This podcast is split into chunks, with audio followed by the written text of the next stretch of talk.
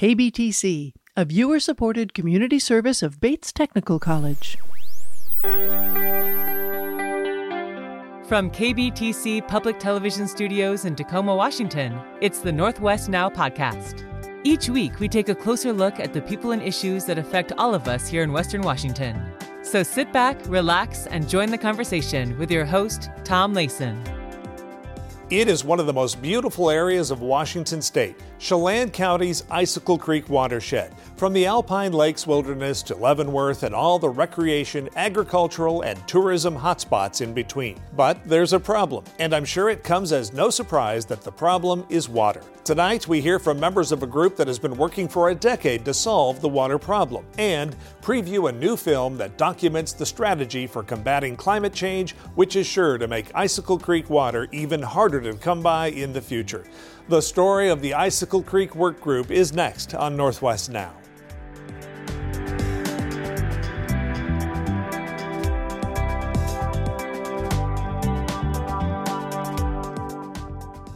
Who would have ever thought we'd have a water problem in a place like Chelan County, surrounded by the high Cascades? Well, the east side has always been a little drier, but then when we add in the water needed for acres of pears and apples, the water needed to accommodate the growth in Leavenworth, and the water needed to try to preserve a remnant of the bull trout, Chinook salmon, and rare West Slope cutthroat trout populations, you can start to see the problem. For years, litigation was the order of the day as irrigators, environmental groups, local governments, and tribes competed for an increasingly scarce resource. But problems weren't really getting solved that way, so the Icicle Work Group was formed in hopes of finding a way to stretch the region's most scarce resource. A new film documents that problem and the solutions. Here's a preview.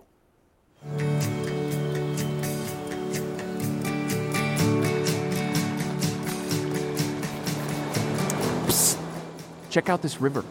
It's full of water, right? Well, sort of. There's a little more to the story. This is the Icicle Watershed. It's a pretty beautiful place, tucked in the eastern slopes of the Cascade Mountains near the Bavarian themed town of Leavenworth. With epic views, crystal clear water, and diverse wildlife, you could say it's magical. The Icicle Creek in this area, uh, the Wenatchee area, is uh, continues to be an important part of our not only our history but also our special relationship uh, to the salmon. What's unique about the Icicle watershed is that all of the headwaters come from the Alpine Lakes Wilderness area. It's one of the most popular wilderness areas in the region. It is truly a glorious area. So, as you might guess, settlers came and the communities here grew. Farmers began to grow crops like apples and pears. People visited and moved here to play in the incredible outdoors. The demand for water got higher and higher. There's a lot of competing uses for water. You have the Icicle Peshastin Irrigation District, which is feeding our, you know, crucial, thriving agricultural industry. And you have the city of Leavenworth. The majority of our water comes from the icicle and has for years and years and years. And you have the fish hatchery, which is, you know, essential for making up for the, the damage to the native fish that were done by Grand Coulee Dam. The salmon too have a right to complete their their life cycle in, in the manner that, that was prescribed for them. That includes habitat, that includes clean water, cold water. The greatest thing that I want more than anything is for my grandchildren to be able to fish and their grandchildren to be able to fish. So there's lots of important um, big water users and not enough water. So, what do you do when you're running out of water? Take it to the judicial branch of our government, naturally. Litigation. Litigation between the, the tribes and the county, between the irrigation districts and environmental groups. One of the things that happened to Leavenworth some years ago was that the Department of Ecology took away some of our water rights. It was very challenging. Uh, we had lawsuits year in and year out for many years. After a lot of getting nowhere, some people started to wonder if there was a better way. Basically, litigation is all about determining a winner and a loser. Um, working cooperatively is about how do we all come out as winners. Maybe it's better to see if we can cooperate rather than litigate. All the farmers, irrigators, NGOs, agencies, and tribes decided to settle things in a different way. They all wanted the same thing a healthy watershed with enough water for everyone. So they formed. You can see the entire film right here on KBTC on Friday, December 1st at 7 p.m. And to learn more about the Icicle Work Group and to see the film online, just go to iciclestrategy.com. Joining us now are Melissa Downs, Policy Lead for the Department of Ecology's Columbia River Office, Chelan County Commissioner Shon Smith, President of Harnden Orchards and a Director of the Icicle and Peshastin Irrigation District, Daryl Harnden, and Davis Yellow Ash Washines, representing the Yakama Nation. Melissa, I want to start with you. Um, I know you could go for an hour on the history of how this group formed, but what was the problem? What did the group, what problem did the group solve, and how was it brought together? Well, the problem, um, if you're familiar with any you know thing in, in the world of water, is litigation. There were many parties in the basin that were litigating, and uh, we were really looking for a non-litigious pathway to solve water resource and water supply problems. So in 2012, the Department of Ecology and Chelan County co-convened what's now the Icicle Work Group, um, inviting those that are either water users or those that had water resource management interest in the basin to come talk about, hey, what, what's going on and how can we solve um, problems of today, but in the future as well. And an important point: this isn't a couple of guys in a room. This is 20 stakeholder groups, right? I mean, this is there's a lot of angles um, to this. Correct. Federal, state, local, environmental, agricultural, tribal um, interests coming to the table. Shon, you're a young guy, which is a good thing for you. So I'm going to ask you to reach back a little bit into your history and your knowledge of Chelan County.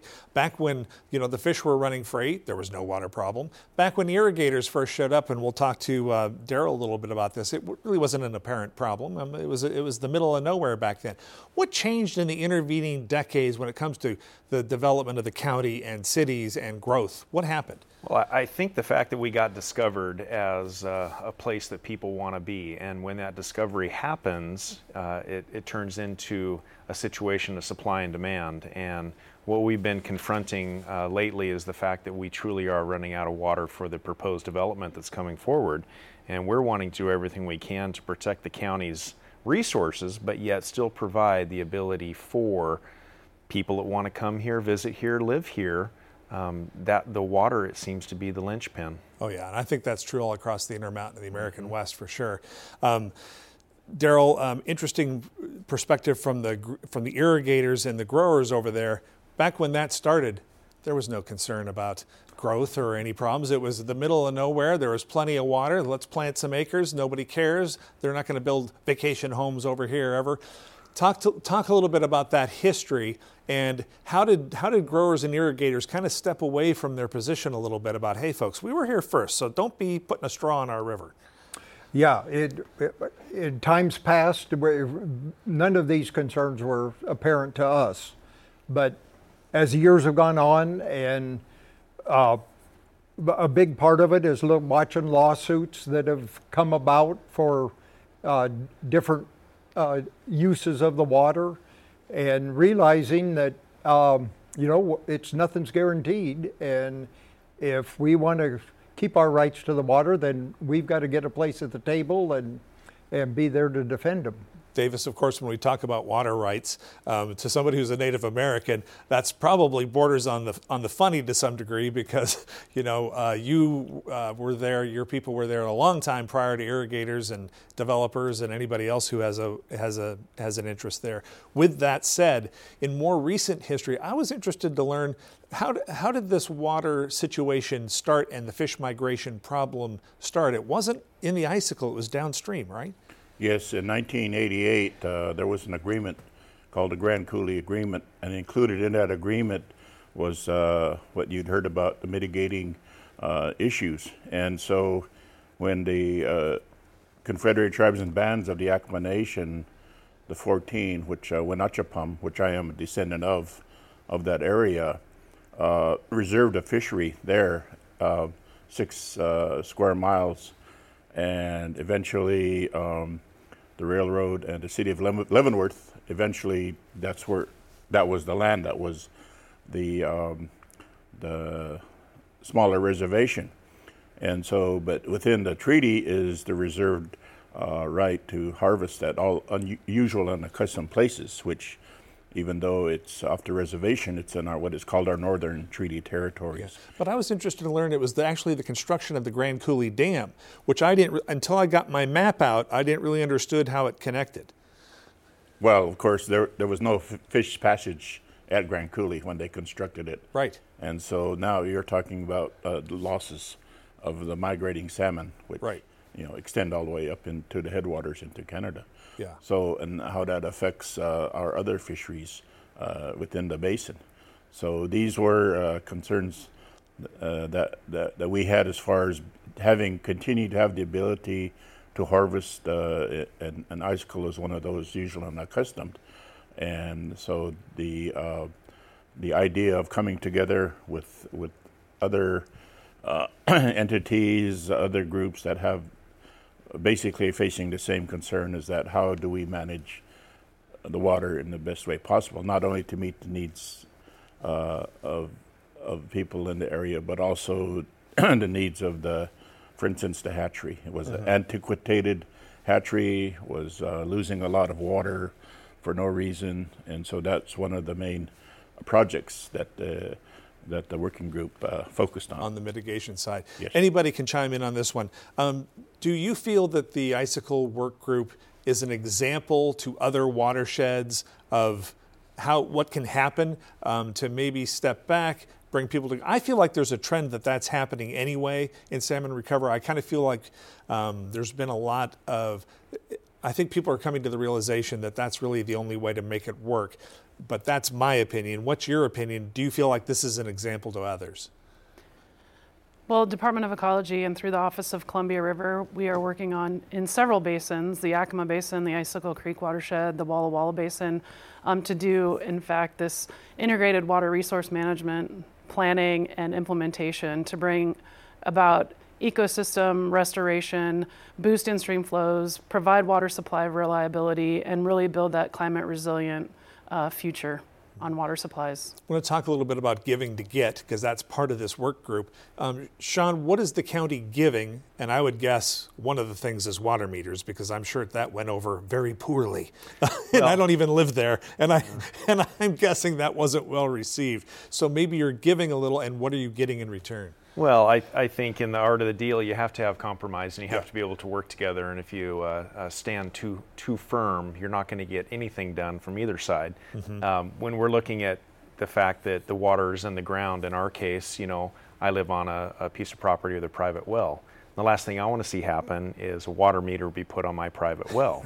right. Is that something that's going to be needed in the, in the future? Do not know. We hope not. And hopefully, through this work together uh, with the the working group that we're able to not have to go to that extreme. But when we're looking at commercial uses, that's one way that we can look at is there a wasteful situation that needs to be stopped or slowed down so that you can at least bring awareness to the fact that the waters is not being utilized to its fullest capacity, whether it be you know in a restaurant situation or uh, like Daryl has in the irrigation side of things. If it's it, not being used wisely, is it going to impact new and future permitting?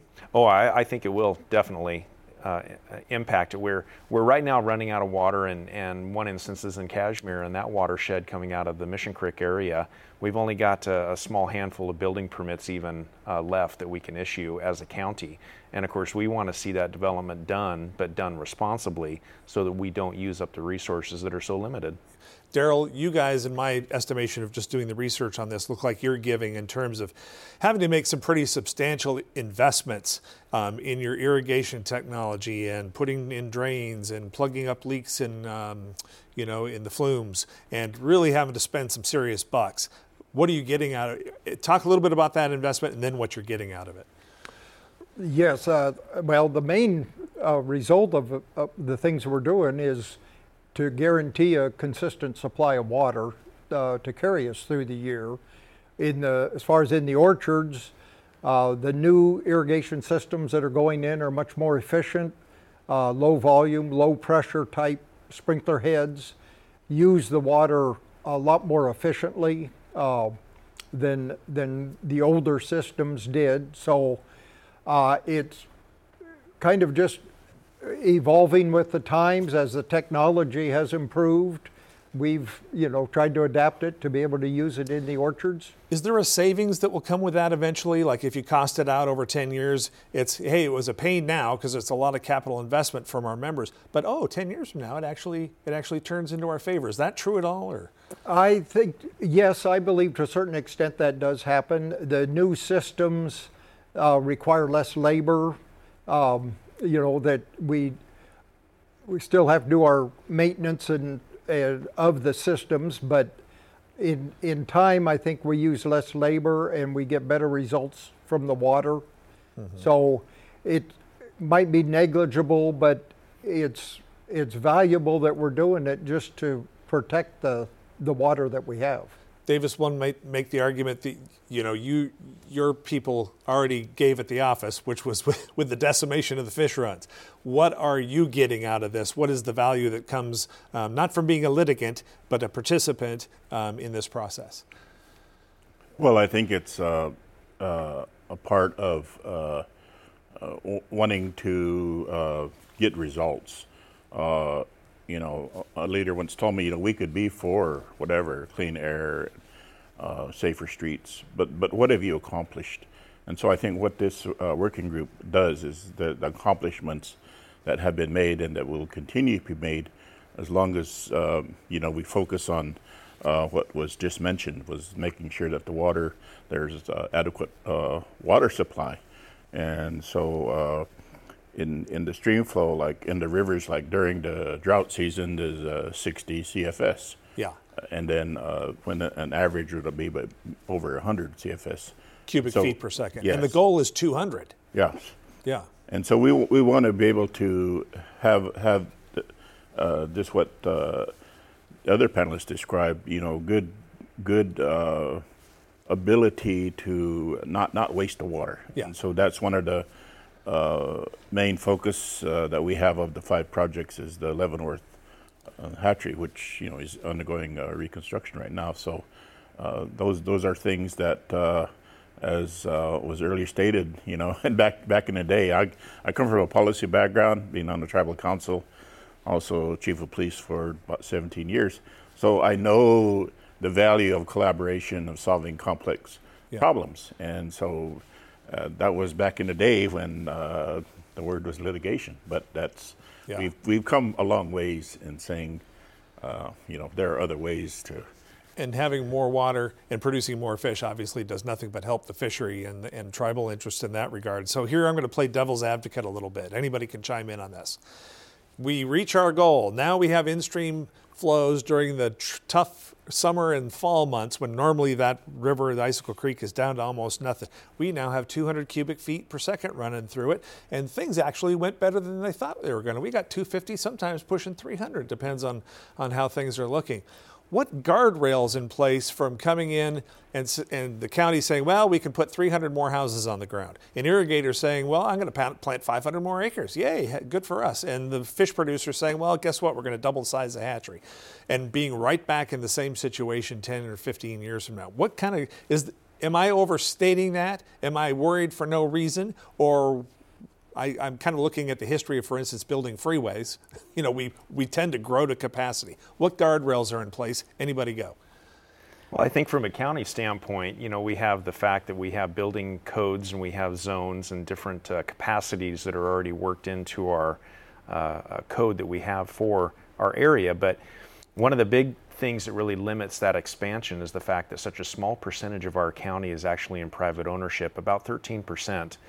The balance, 87%, is in federal control or state ah. control. So okay. the sideboards are, boards are kind of already in place when you look at how big can we grow. And as locals, we don't want to grow out of control and end up turning into one of the suburbs of a bigger city. Right, but you, you know that if you put 300 vacation homes on the ground over there, luxury vacation homes for a million buck a piece, they'd sell in a week. They would sell. Bellevue'd come right over and buy them. Absolutely, right. and we'd be happy to collect that sales tax, and we'd be happy to collect that property tax.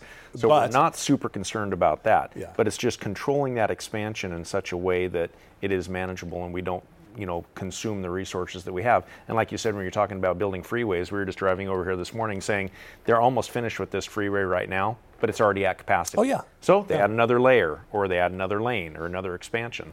Daryl, love the fruit growers, love love the product you produce, but what's to keep you from going and plant, putting down another 200 acres and putting us right back in the same situation? Uh, basically, all the land that can be farmed is being farmed Okay. now. There's not any additional acreage uh, to be developed in the in the basin that we're talking about. So Well, the geography does it too when you're looking Yeah. at how our valley is situated. Yeah. We're up to the hills already. There's no shoulder room anymore. The benches are. Yeah. Yeah. we're we face a bigger threat from development and houses going into existing orchard land that's that's going out of production. Okay. And is, is it any provision, um, uh, Melissa, in the law for that, or is that something the state's keeping an eye on to make sure that a bunch of growers who said, you know, something, I'm 73 years old now, my kids don't want to farm, I'm building houses, and you know that happens too. Well, some of that will happen organically as um, interests change over time. However, uh, to answer your previous question about what um, what's in place to prevent additional opportunity or that water coming back out of stream is a lot of the water rights will require what's called a water right change going forward and uh, we're going to be putting in-stream flow as a purpose of use on those water rights to help protect um, that benefit going forward. So it's only if those flows are provable and consistent, Sustainable. sustainable, that, that, that, that makes some sense. Um, habitat restoration strategies, I'm just going to go through them here quickly. Um, you're doing all kinds of work in the side channels, riparian vegetation, blowing out boulders to make a more natural fish ladder up the creek, lining canals, modern, modernizing hatchery operations. Um, so there's a lot of the, a lot of work in support of what this working group is doing um, on the physical side to actually make it happen. Um, here's another question I have: What's to keep another NGO from coming in and saying, "Oh, well, here's our perspective on this. We're going to sue now. Maybe the working group isn't going to sue, but we are. You know, Bob's Bob's concerned about fish. Uh, NGO comes in to sue. Um, I don't feel like that's likely because they're going to see the success and not want to goof it up. But is that just a risk we take, or are there any? Is there any way to prevent that, or what are your thoughts on that? And Davis, you know, um, do you see outside groups wanting to get involved in this, or have the problems been solved? Well, in my experience, uh, that has happened, and so we are very experienced in dealing with, uh, you know, those kind of uh, I would call it interference. If something, um, you know, is uh, benefiting uh, our our fishery, and everybody is understanding why it's important that uh, when they put in the Grand Coulee Dam, what what it did, and and so and then working with uh, with our neighbors. I was I was tell our neighbors. I said, the Yakama Nation, we're not going anywhere, and neither are you. So you know we have to uh, figure out ways to, uh, you know, to, Yeah, to make. and make sometimes it's work. some group from New York. Yeah. Or, I mean, that's that's the thing. They're not hip to this, and all of a sudden you're defending again. Yeah. Um, last two minutes here. Here you are working to do all this remediation, all this work to increase the water, the capacity of the watershed, which includes some storage, um, luckily on Icicle Creek, because uh, this doesn't work without storage. So while there is a move right now around the west to take storage out, I don't see that happening on Icicle Creek. What I do see, however, is despite all your hard work, climate change coming in to kick it in the knee. So you you have you've built the infrastructure to get up to 200 CFS, but oh no, there's less rain and less snowpack because of climate change. How can that be mitigated? That's open for anybody. Well, I think the science is telling us that the the snowpack may be changing. We may be seeing more rain, but we're not actually seeing a decrease in water supply overall. So that's the good news. It's the retiming um, that we need to deal with, and you're correct that storage is going to help mitigate that going forward. Yeah, timing me move, moving that water a little later into the season. Or it might run off sooner, or peakier, or Yeah. um, and having that infrastructure So in having place. instead of having the big wash in May, June, we got some for July, August, and September. Correct. Yeah. Um, what are your thoughts about climate change, Shon? Well, I think that as we're making these adjustments at the reservoirs that we currently have, especially for the irrigation systems, you know, the more technology that we can put into place that is available now, we didn't have it, you know, 15, 100 years ago when Yeah. these things were designed. So as we're coming up to speed with that technology, it makes it so that we can time it differently because every year is going to be different.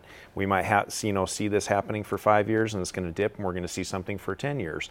But having the ability to quickly adjust to whatever is coming, hold and release kind of fine tune that. Yeah. Otherwise, we end up with a mud puddle up there that's an inch thick, you know, an inch deep, and and mud underneath it. So. Getting ahead of that and using the technology now, I think, is a wise thing to do. And then you're talking about the influences coming in from outside and saying you guys shouldn't be doing that in the wilderness. Well, we have the right to do it in the wilderness because it was here before it was designated. Yeah. So should we make it as modern as we can and make it as efficient as we can? Right. I think we should. So who's going to stand in the way of that modernization? Yeah, and we and we pop those dams out of there, which is the hip thing to do in other watersheds. Well, this watershed will cease to exist. Exactly. Yeah, good. Well, great conversation, everybody. I really appreciate you coming here to talk to our audience in Western Washington a little bit about an East Slope um, issue, but I think it's instructive, and I think uh, I hope people in other watersheds listen to this. Thank you so much. Thank you for having us. Thanks, Tom. A few months ago, I spent a couple of days up in the Nooksack watershed to produce our Northwest Now special Breaking the Barriers. I hope you'll check that out under Northwest Now's Saving the Salmon tab at kbtc.org. The bottom line one consistent theme emerged on the Nooksack, and it was the same thing I've heard all across Western Washington covering this issue for years now. Everybody is going to have to give a little, but in the end, we're all in this together when it comes to restoring salmon runs.